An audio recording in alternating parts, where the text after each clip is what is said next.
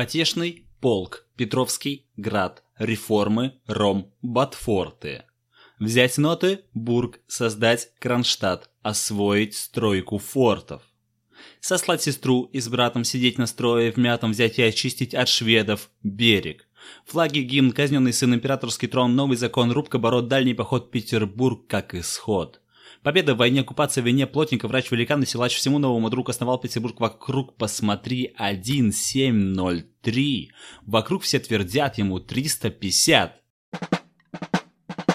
Добрый день, дорогие друзья. Сегодня я подготовил для вас бонусный выпуск, который ну просто не мог не записать. Я живу в Петербурге, в городе, который недавно отметил свой 319 день рождения, городе, который основал первый император России Петр Алексеевич Романов также известный как Петр I или Петр Великий.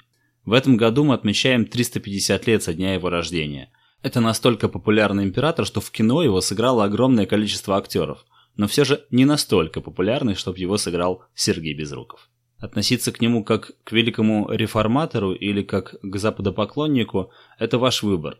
Сегодня я не стану вас убеждать ни в том, ни в другом. Итак, наливайте себе чаек, доставайте печеньки и слушайте.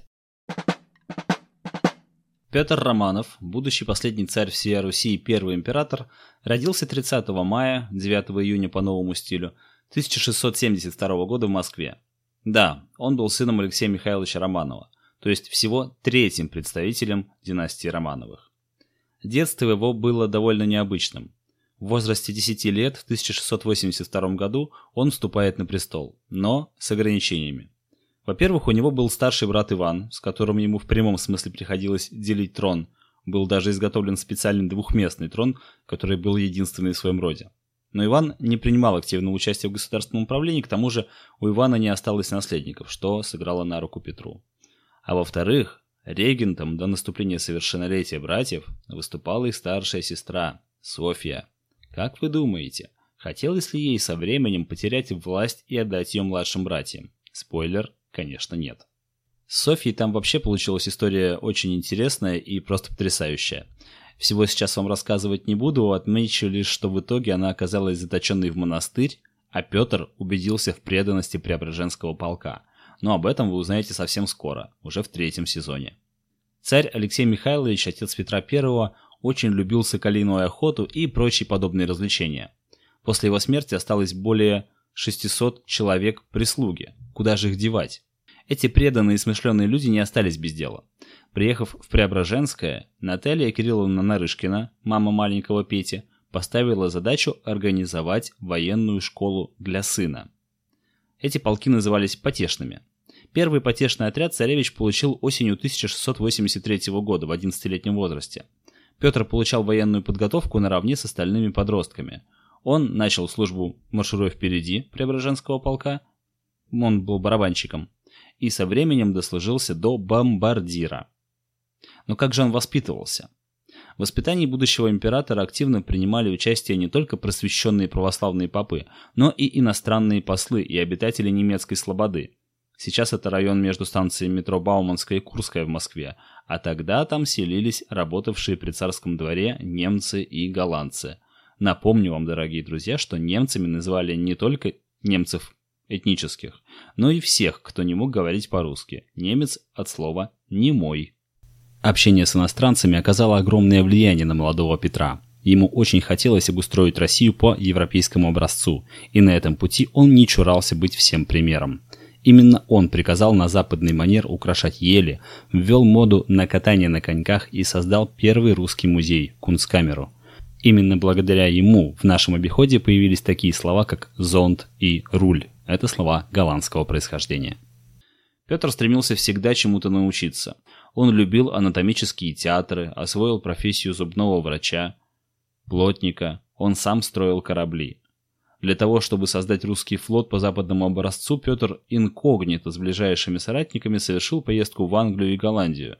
Там он учился корабельному делу, после чего основал русский флот. Что характерно, первой столицей русского флота стал Воронеж. Внезапно, правда? Первый русский император также учредил новые награды за заслуги перед Отечеством. Орден Святой Екатерины, Это орден Российской империи для награждения великих княгинь и дам высшего света. Фактически второй по старшинству в иерархии орденов Российской империи с 1714 по 1917 год, а также орден святого Андрея Первозванного, первый по времени учреждения российский орден. Это высший орден Российской империи с 1698 по 1917 год. В 1998 году орден был восстановлен как высшая награда Российской Федерации. Вы же помните, что Петру Первому был необходим флот, верно? Но зачем? Дело в том, что в то время у России не было выхода к Балтийскому морю, а выход этот был очень нужен, так как именно по Балтике проходили основные торговые маршруты того времени.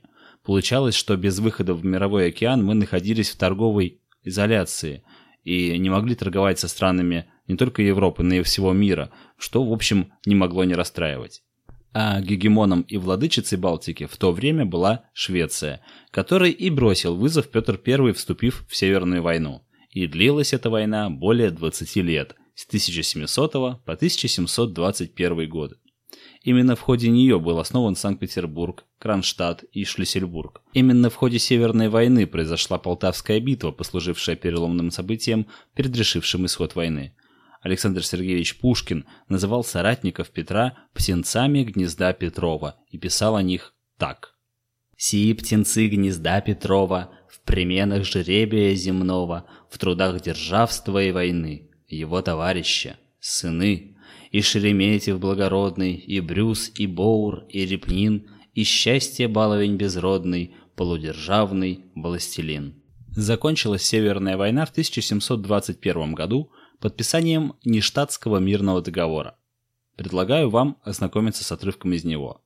Его Королевское Величество Свейское уступает Сим за себя и своих потомков и наследников Свейского престола и Королевства Свейского, его Царскому Величеству и его потомкам и наследникам Российского государства в совершенное непрекословное вечное владение и собственность всей войне, через его Царское Величество оружие от короны Свейской завоеванные провинции – Лифляндию, Эстляндию, Ингерманландию и часть Карелии с дистриктом Выборгского Лена. Против того же его царское величество обещает в четыре недели по размене ратификации о всем мирном трактате или прежде, ежели возможно, его королевскому величеству и короне свейской возвратить Великое княжество Финляндское. В 1721 году в знаменование победы над Швецией Россия становится империей и приобретает такие атрибуты, как флаг и гимн. Но про гимн можно добавить э, с той лишь оговоркой, что он был не совсем официальным. В то время звуковым символом государства российского был марш Преображенского полка. И сейчас он прозвучит для вас. Вставать не обязательно.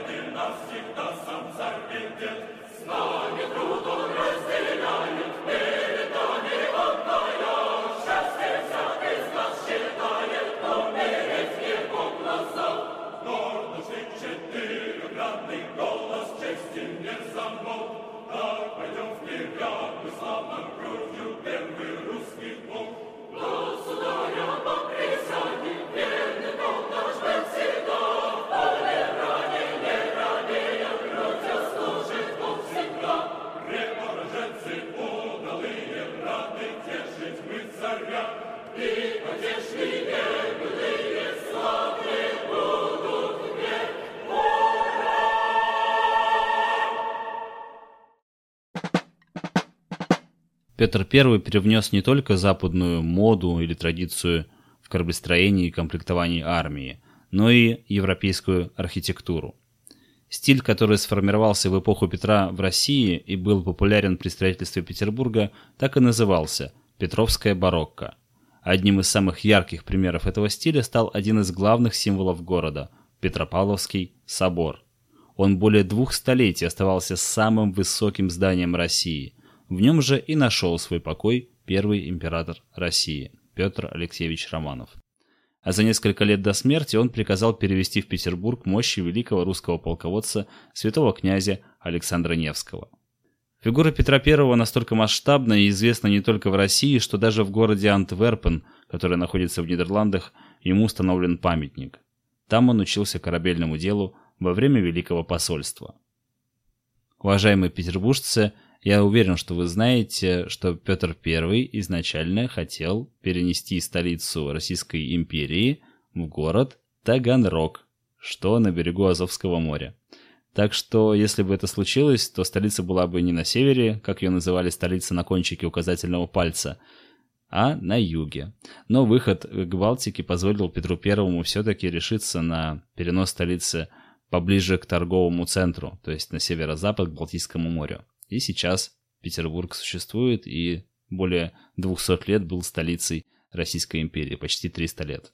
Сегодня выпуск про Петра Первого был не очень долгим, не очень объемным. Все потому, что тема Петра I и его реформ широко освещается в программе восьмого класса. И вот там-то мы с вами, друзья, встретимся и будем делать несколько выпусков про одного из самых ярких правителей России, про последнего царя и первого императора, про реформатора, про человека, который оставил свой след в истории не только России, но и Европы и мира, про Петра Первого, и там мы узнаем, что же произошло между ним и Софией, как Преображенский полк помог ему спастись и выжить, и о его ближайших сподвижниках. Об этом всем вы узнаете в третьем сезоне подкаста «Учебник истории», а сейчас я вас поздравляю с наступившим летом, желаю хороших каникул и никогда не забывайте, что история – это лучший учитель, у которого самые плохие ученики.